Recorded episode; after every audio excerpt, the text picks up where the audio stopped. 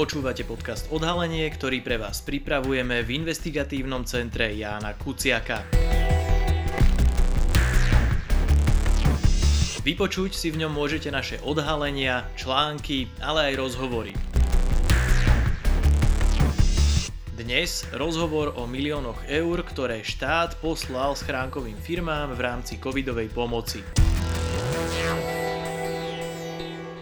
Investigatívne centrum Jana Kuciaka objavilo sieť podozrivých schránkových firiem, ktorým štát poslal milióny eur z pandemickej prvej pomoci. Celkovo môže ísť podľa zdrojov ICJK až o 24 miliónov eur z verejných peňazí. Podozrivé firmy nezakladajú účtovné závierky a nie je zrejme, či a koľko majú zamestnancov a viaceré majú podložnosti na daniach. Prevádzku žiadnej z nich sme pri preverovaní nenašli a majiteľmi sú spravidla ľudia z Balkánu alebo z Grécka. O téme sa budeme rozprávať s reportérom ICEK Tomášom Madleňákom. Tomáš, ako si predstavuješ schránkovú firmu? No, predstavujem si ju tak, že by v prvom rade mohla mať aspoň schránku. A my sme teda strávili nejaký čas počas toho, ako sme sa prechádzali po Bratislave a hľadali sme tie schránkové firmy ale v niektorých prípadoch to tak vôbec nevyzeralo. No v niektorých prípadoch naozaj sme nenašli ani len tú schránku. Našli sme, aj, aj ty si myslím videl také prí, prípady, kedy sme prišli pred panelák a nebolo tam vlastne nič. Ani na zvončeku, ani na schránkach žiadna stopa po tej firme. Bolo niekoľko takých prípadov, niektoré boli obyčajné bytovky, kde sa ani netvárili tie firmy, že by tam boli nejaké virtuálne sídla, niektoré boli vo virtuálnych sídlach, ale stále to bolo naozaj, že v obchodnom registri jednoducho bola nejaká adresa, ale tú adresu sa nám vôbec vypatrať nepodarilo. Ano. Keby sme to mali vo všeobecnosti predstaviť, tak koľko firiem alebo o, o, o koľkých firmách vlastne vieme, že by mali byť zapojené do tohto podozrivého získavania štátnej pomoci? No, naše zdroje hovoria až o 28 firmách, ktoré dostali všetky tú tzv. prvú pomoc na ochranu pracovných miest. Podarilo sa nám overiť bohužiaľ iba časť z toho, pretože teda tá naša pôvodná informácia bola, že 28 firiem dostalo dokopy 24 miliónov. Všetky tieto peniaze mali byť e, vyplatené počas leta tohto roku, ale úrady nám tak trochu hádzali polena pod nohy, odmietali sa nám vyjadriť, aj keď sa nám vyjadrili k niektorým otázkam, tak sa vlastne nevyjadrili odignorovali tie najdôležitejšie otázky. A keď sme si pýtali od nich k týmto 28 firmám na základe infozákona, nech nám povedia, koľko presne na prvej pomoci týmto firmám poslali, tak si najprv predložili lehotu o ďalších 8 dní a v posledný deň po obede, skoro večer, v posledný deň lehoty nám zaslali iba stanovisko, že nevyhovujú našej žiadosti.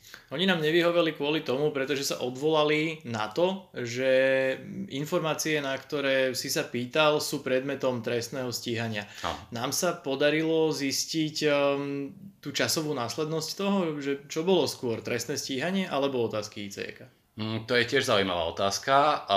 Mám na to nejaký svoj názor, ktorý nech si poslucháči domyslia, bohužiaľ ho neviem dokázať. Nikto nám to nechcel povedať, opäť. Prokuratúra, alebo teda hovorca generálnej a špeciálnej prokuratúry bol o niečo viacej zdielný, než napríklad ústredie práce alebo ministerstvo práce ale túto informáciu nám nepotvrdilo, že kedy vlastne bolo podané to trestné oznámenie.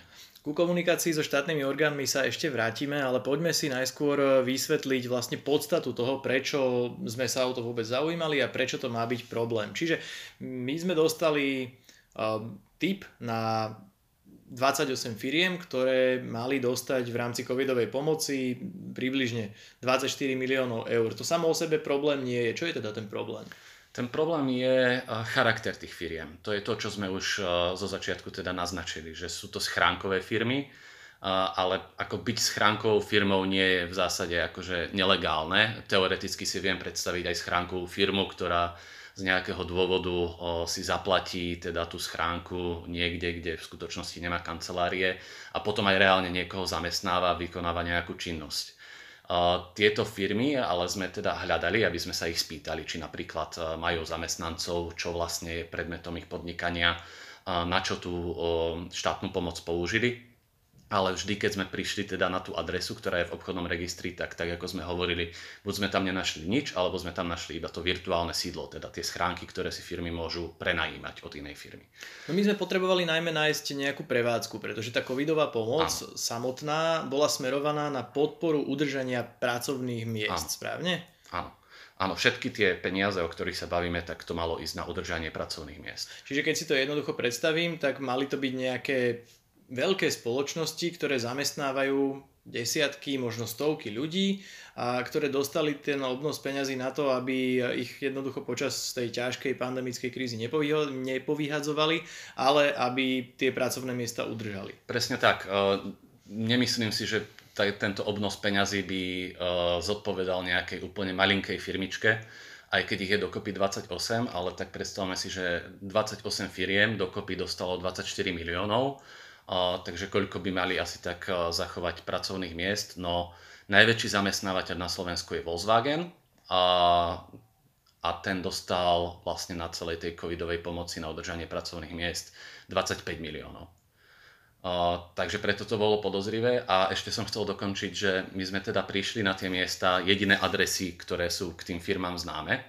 Uh, tam sme teda našli tie virtuálne sídla uh, a čo bolo ešte zaujímavejšie je, že keď sme sa obrátili na správcov tých virtuálnych sídiel, ktorí teda prenajímajú tie schránky, pretože na tých schránkach sme často tie firmy ani len nenašli. Našli sme tam zoznam niekoľko sto firiem na jednej schránke, ale tie firmy, ktoré sme my hľadali, tam niekedy neboli. A oni nám povedali, že už buď niekoľko mesiacov, alebo v niektorých prípadoch dokonca už niekoľko rokov nespolupracujú s týmito firmami, ktoré sme hľadali. Takže tieto schránkové firmy vlastne neviem, či môžeme nazvať schránkovými, lebo ani nemajú schránku. Nie len, že sme nenašli prevádzku tej firmy, my sme nenašli k tej firme absolútne nič. To je naozaj veľmi zaujímavé, pretože si nedokážem predstaviť, akým spôsobom dokázali vôbec štátne orgány komunikovať s tými firmami, pokiaľ oni sú v podstate takto v nejakom váku alebo neexistujúce. No nejakým spôsobom s nimi museli komunikovať. E, neviem presne, akým spôsobom to prebiehalo, ale musela tam nejaká komunikácia prebehnúť, pretože všetky tie firmy majú podpísané zmluvy, ktoré tých majiteľia podpísali s úradom práce v Pezinku.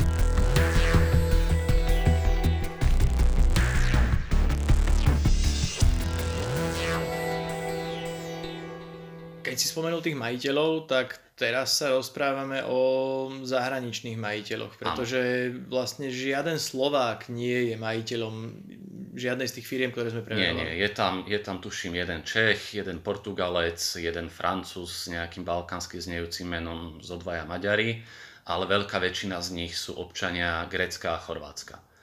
A čo je ešte zaujímavé je, že väčšinou tie firmy buď vznikli niekedy v roku 2019-2020, niektoré až po začiatku pandémie, alebo zhruba v tomto období zmenili majiteľov. Že predtým ich vlastnil niekto iný. Uh, nevieme, či vôbec dovtedy vykonávali nejakú ekonomickú činnosť, alebo to boli tie tzv. poličkové alebo shelf companies, ktoré teda sú založené a iba čakajú, kedy si ich niekto kúpi. A prebrali ich teda zahraniční majiteľia a títo potom vlastne na tie, za tie firmy podpísali zmluvy o prvej pomoci a zrejme aj nejakým spôsobom k ním smerovali potom tie peniaze. O akom, časovom, o akom časovom období sa rozprávame v rámci toho poskytovania pomoci? Že za, za aký časový úsek uh, tie firmy tie peniaze dostali? Prvá pomoc sa poskytuje od marca 2020 a všetky tieto firmy, ktoré sa nám nakoniec podarilo iným spôsobom, nie vďaka úradom, ktoré neboli ochotné nám dať informácie, ale vďaka Transparency International, ktorým dlhodobo dávajú tieto informácie, čo je tiež zaujímavé, že im ich dali a nám nie. No a všetko to, čo sme našli, tak to boli vlastne peniaze, ktoré dostali za október až má, október 2020 až máj 2021, ak sa nemýlim a, ale boli im vyplatené až v lete, teda v júni, júli a auguste 2021.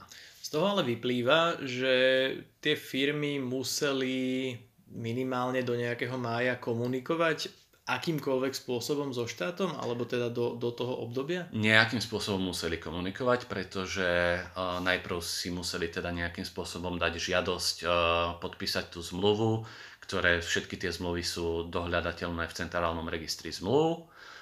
A potom tá spoločnosť, aj keď má podpísanú tú rámcovú zmluvu, tak musí nejakým spôsobom opäť komunikovať s tým úradom práce, zaslať mu nejakú žiadosť, ktorej sa zrejme píše, že za tieto mesiace sme zamestnávali toľko a toľko ľudí, dajte nám za nich toľko a toľko peňazí. Ja sa na to pýtam kvôli tomu, pretože jedna z firiem, ktorú som mal ja na tom zozname, ktorú, ktoré som mal preverovať, sídlila v takej kancelárskej budove, kde sú riadne kancelárie, že nie je to ani táto virtuálne sídlo, proste obyčajná kancelárska budova, ako si predstavíš, akých je mnoho po celej Bratislave. A ja som sa tam na recepcii na tú firmu pýtal a recepčné mi vtedy povedali, že tá firma vedia o nej, nikdy tam žiadnu kanceláriu nemala, mala tam len nejaké také kvázi virtuálne sídlo a tie recepčné, čo mali robiť, že zobrať poštu, počkať a sem tam niekto prišiel a za tú firmu si uh, tie obálky alebo teda tú poštu preposlal. Ale naposledy sa to udialo v januári 2021. Odvtedy tam nebol nikto a odvtedy sa im tam kopí pošta. Navyše, uh, oni tam e, mali už niekoľko zásielok aj priamo od daňového úradu a dokonca asi týždeň predtým, ako som tam bol ja, tak e, som sa dozvedel, že už ľudia z daňového úradu tam hľadali tých ľudí. Čiže preto som sa na to pýtal, že dokedy vlastne boli schopní uh, tí ľudia za tými firmami komunikovať s či už ústredím práce alebo, alebo inými inštitúciami na to, aby získali poskytovanie tej pomoci, pretože napríklad očividne s daňovým úradom niektoré z tých firiem alebo minimálne jedna z tých firiem už od januára nekomunikovala. Oni si v podstate môžu vyberať s kým a akým spôsobom budú komunikovať. To, že oni si nepreberajú poštu od daňového úradu, tak o tom si uh, niečo asi pomyslíme. To neznamená, že buď ten zahraničný občan alebo niekto, kto je možno skutočným vlastníkom tej firmy, neposiela žiadosti o peniaze. Proste keď chcem peniaze, tak vtedy komunikujem a keď odo mňa chce niekto nie, niečo iné, tak vtedy nekomunikujem. Čo inak e, je v súlade aj s tým, čo sme ďalej zistili o tých firmách, že niektorí z nich dlžia na daniach, tuším 70 tisíc eur, to bolo v prípade tej jednej firmy, o ktorej sme písali.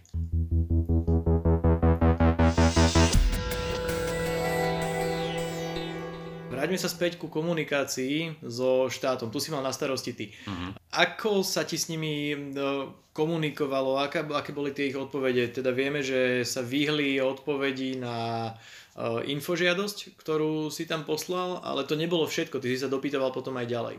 Áno, ja som sa dokonca ešte predtým som sa snažil štandardnými novinárskymi otázkami dostať k nejakým odpovediam od ústredia práce a namiesto toho mi poslali takú spoločnú tlačovú, tlačovú správu, ktorú napísali s ministerstvom práce, v ktorej sa vlastne úplne vyhli odpovediam na tie konkrétne firmy, na ktoré sme sa pýtali. Tak sme im teda poslali infožiadosť, oni si predložili lehotu, odpísali nám, že nám teda nič nedajú. My sme sa zaobišli nejako inak, podarilo sa nám teda vďaka spolupráci s Transparency International Slovensko, ktorým títo, ktorým týmto opäť chcem poďakovať, lebo boli naozaj ochotní na rozdiel od úradov overiť časť z tých platieb, takže vieme na 100% povedať, že minimálne 6,8 milióna eur naozaj odišlo, aj keď máme teda pomerne dobré informácie, že tých peňazí bolo o dosť viac.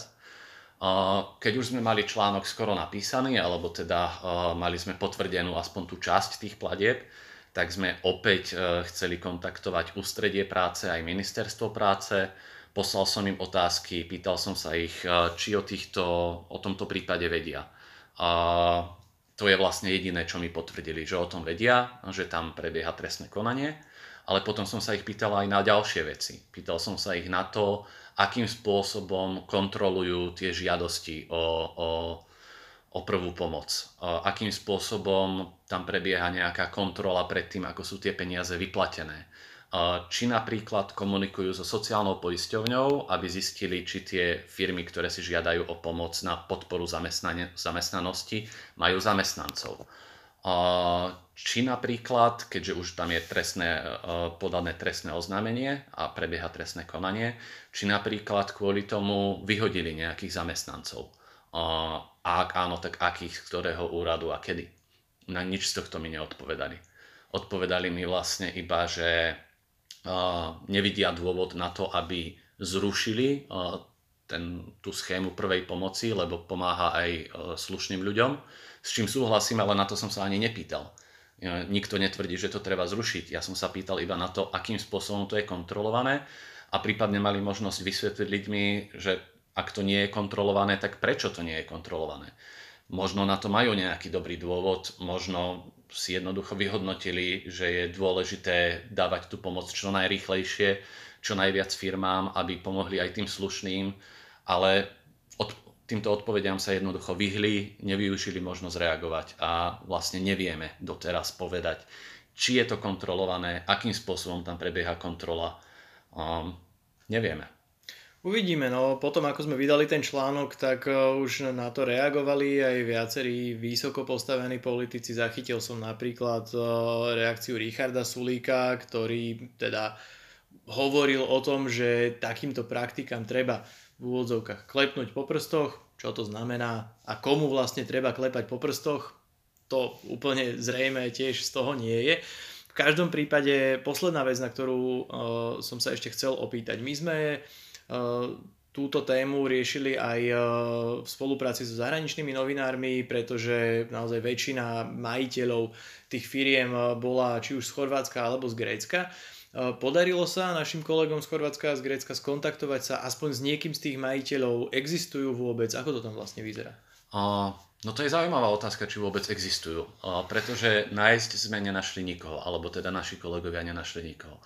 Ono je to tak, že v slovenskom obchodnom registri eh, je napísané, kto je spoločníkom tej firmy. Eh, väčšinou tie firmy majú v súčasnosti iba jedného spoločníka, čiže jedného majiteľa. Je tým nejaký občan teda Grécka alebo Chorvátska.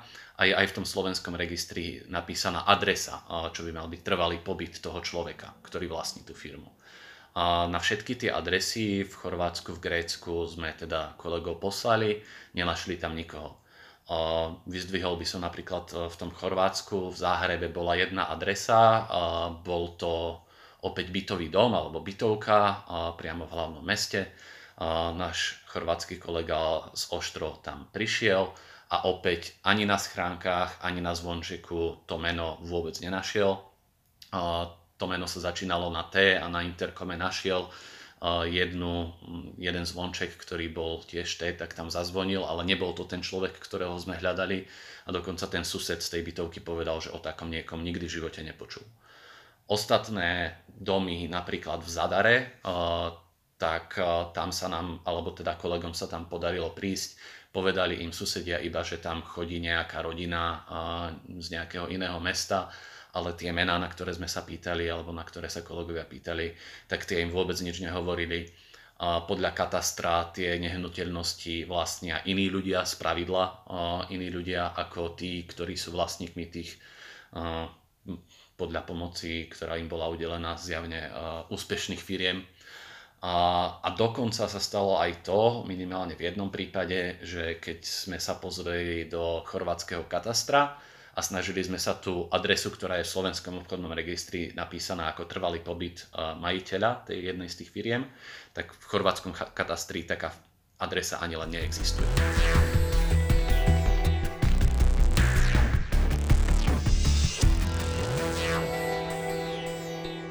Na záver, uh, veľmi jednoducho, aj keď viem, že je ťažké to nejakým spôsobom zhrnúť, ale to všetko, o čom sme sa teraz rozprávali, čo ti to pripomína? Čo by to mohlo naznačovať? My nevieme preukázať, nemáme žiadne rukolapné dôkazy, že niekto niečo ukradol alebo niekto spreneveril nejaké peniaze, ale čo, čo to pripomína?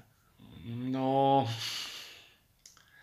je mi ťažko vyjadriť sa takým spôsobom, aby nás za to nikto nemohol žalovať, a, ale veľmi výrazne to pripomína takú schému zneužívania veľmi laxne nastavenej štátnej pomoci. A tá hlavná otázka, ktorú ja doteraz vlastne na zodpovedné orgány mám, je, či je tá podpora nastavená takto laxne úmyselne, či je tá škoda, ktorá môže byť až 24 miliónov, či to majú nejakým spôsobom vyrátané, že sú to nejaké priateľné straty za to, aby podporili čo najrychlejšie aj ostatných podnikateľov, ale nemám ten pocit, pretože tá podpora predsa len na Slovensku neprebiehala až tak extrémne rýchlo. Každá tá firma musela podpísať tú zmluvu. Tá zmluva musela byť zverejnená v centrálnom registri zmluv. Mali tam nejaké konkrétne veci, ktorými mali dokázať, že im poklesli tržby a na základe toho majú nárok. To zrejme niekto musel vyhodnotiť.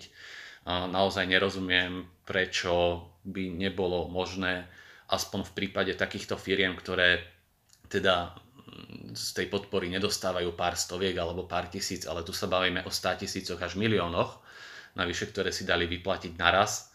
Prečo by sa niekto nemusel pozrieť, nemohol pozrieť aspoň do registra účtovných závierok, či tá firma aspoň má podané účtovné závierky a či teda to, čo im tvrdia, že im poklesli tržby, je v súlade s tými účtovnými závierkami. Ak tá firma nemá účtovné závierky vôbec, tak nerozumiem, ako môžu takejto firme poslať peniaze. Nech mi to kľudne niekto vysvetlí pretože to je tiež jedna zo zákonných povinností firiem, aby podávali účtovné závierky. O zvláštne rozposlaných miliónoch eur zo štátneho rozpočtu v rámci covidovej pomoci, ktoré smerovali schránkovým a v niektorých prípadoch ani len schránkovým firmám sme sa rozprávali s reportérom investigatívneho centra Jana Kuciaka Tomášom Madleňákom.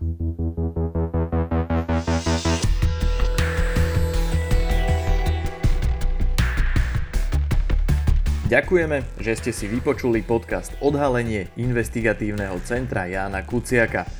Naše články nájdete na webe www.icjk.sk